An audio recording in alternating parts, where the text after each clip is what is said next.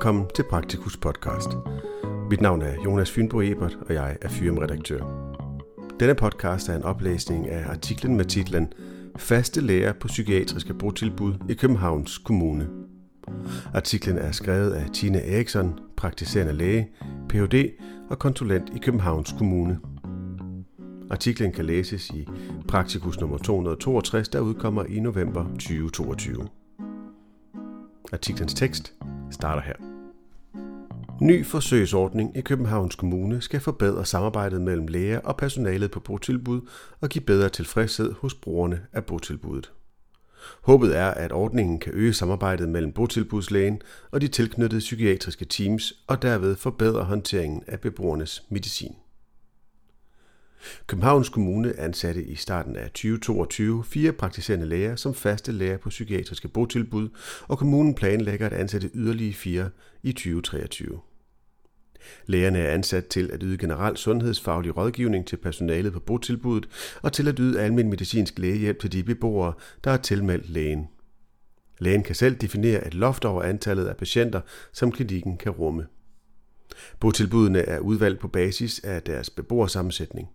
De botilbud, der har flest ældre og multisyge, er blevet prioriteret, da det forventes, at en fastlægeordning vil gøre mest gavn i denne patientgruppe.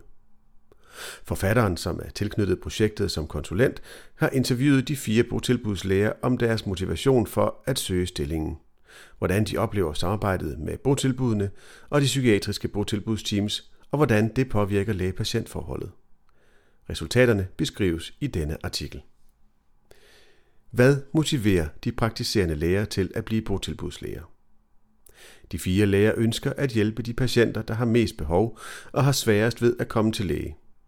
De vil gerne bidrage til, at de bliver hørt og får god lægelig behandling. Flere af lægerne er også plejehjemslæger af samme grund. En af de faste læger har en specifik interesse i feltet og har tidligere arbejdet i det psykiatriske område. At holde kontakten til fagområdet er en motivation for vedkommende. Lægeskift til botilbudslægen. Antallet af beboere på de fire botilbud varierer fra 25 til 110. Antallet af beboere, der har skiftet til botilbudslægen siden ansættelsen, er samlet godt 52 procent. Fra 30 procent til 75 procent på de enkelte botilbud. Men alle steder har antallet været stigende. Alle botilbudslægerne føler, at de vil kunne rumme flere patienter fra botilbuddet end deres aktuelle. Initiale problemer med selektivt lægeskift til botilbudslægen er løst, men de fire botilbudslæger oplever, at de 200 kroner, som det koster, udgør en barriere. En del beboere har dårlig økonomi, og nogle er under værgemål, hvilket kan give administrative udfordringer. Samarbejde med botilbudene. Samarbejdet med det sundhedsfaglige personale, sygeplejersker og social- og sundhedsassistenter, på botilbudene opleves af flertallet som godt for kommunikationen mellem botilbudslægen og såvel det socialpædagogiske personale som beboerne og de psykiatriske teams på botilbudene. Nogle beskriver, at det kan være svært at få arbejdet som botilbudslæge til at fungere, hvis samarbejdet med det sundhedsfaglige personale halter. Nogle læger besøger deres botilbud hver anden uge i cirka 2-3 timer, hvor tiden er fordelt mellem lægelige tilsyn og undervisning-instruktion af personale. De øvrige kommer efter aftale ved behov. Undervisning instruktion handler om forebyggelse, behandling af almindelige lidelser og medicinhåndtering. Langt det meste af personalet er pædagogisk uddannet. Der er en del udskiftning i personalet, så der er en potentielt ret stor opgave med hensyn til instruktion i understøttelse af lægelig forebyggelse og behandling og medicinhåndtering. Lærerne får et honorar for at undervise personale på botilbudene, da undervisningen kan fremme en fælles sundhedsfaglig forståelse. De faste læger oplever, at kendskabet og den faste kontakt giver tryghed hos personalet, når somatiske og psykiatriske indlæggelser skal håndteres.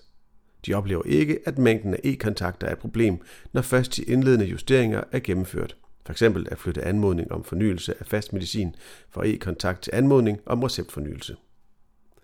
Alle fire botilbud har indrettet behandlerrum, hvor der er mulighed for at gennemføre lægelige undersøgelser, og det er også nødvendigt for en del beboere at ikke trykke ved lægebesøg på deres private enemærker.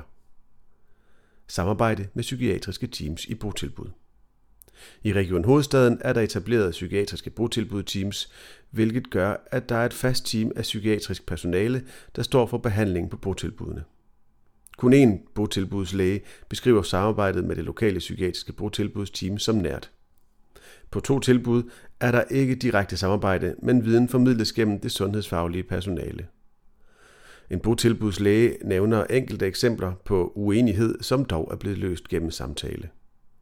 Det kan være en barriere, at psykiater og botilbudslæger sjældent kommer på botilbudene samtidig og derfor ikke mødes personligt. Alle fire botilbudslæger har deltaget i tvangsindlæggelser i samarbejde med psykiatrien og det sundhedsfaglige personale på deres botilbud, uden at de har oplevet det som belastende. Lærernes oplevelse af værdi i arbejdet. Alle interviewede oplever, at opgaven som fast læge på botilbuddet er meningsfuld. Det kan være vanskeligt at få lov til at komme på opsøgende besøg hos psykiatriske patienter på botilbud. Mange patienter har, på grund af deres psykiske lidelse, svært ved at knytte sig til andre, og mange ønsker ikke, at fremmede kommer ind på deres enemærker. Ofte har beboerne oplevet brudte tillidsrelationer, f.eks. ved personaleskift, hvor de har mistet kontakten til en meget værdsat medarbejder. Den faste læges tilstedeværelse på botilbuddet med fast mellemrum medfører, at beboerne kan nærme sig gradvist, etablere et tillidsforhold og finde ud af, hvad lægen kan hjælpe med, og derved starte en relation. Når relationen er etableret, opleves læge-patientforholdet mindst lige så værdifuldt, gensidigt og givende som med andre patienter. Beboerne giver udtryk for taknemmelighed for den omsorg, de møder. Lægerne oplever, at beboerne ofte får meget lidt motion, og kosten kan være usund og ensidig.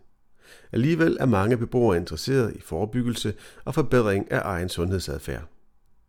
Lægerne nævner blandt andet en svær angst 72-årig storrygende beboer, som lykkedes med rygeophør, og en beboer med skizofreni, som lykkedes med et meget ønsket vægttab.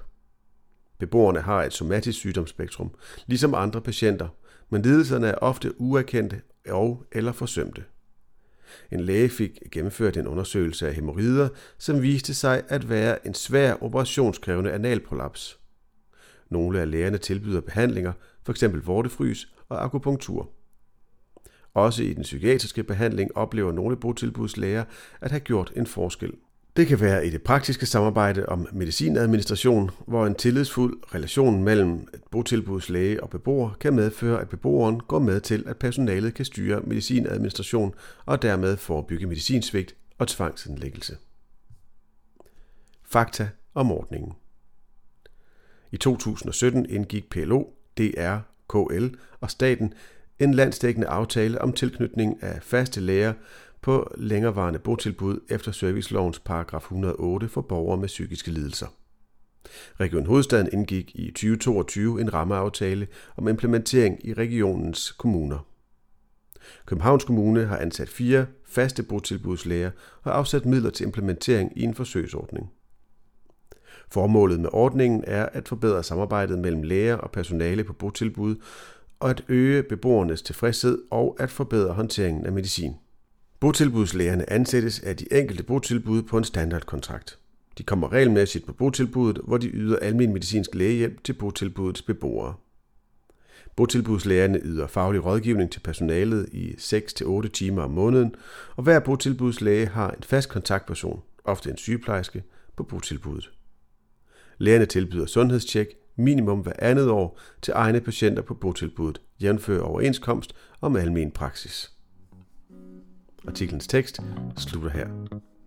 Artiklen kan som nævnt læses i Praktikus nummer 262, der udkommer i november 2022.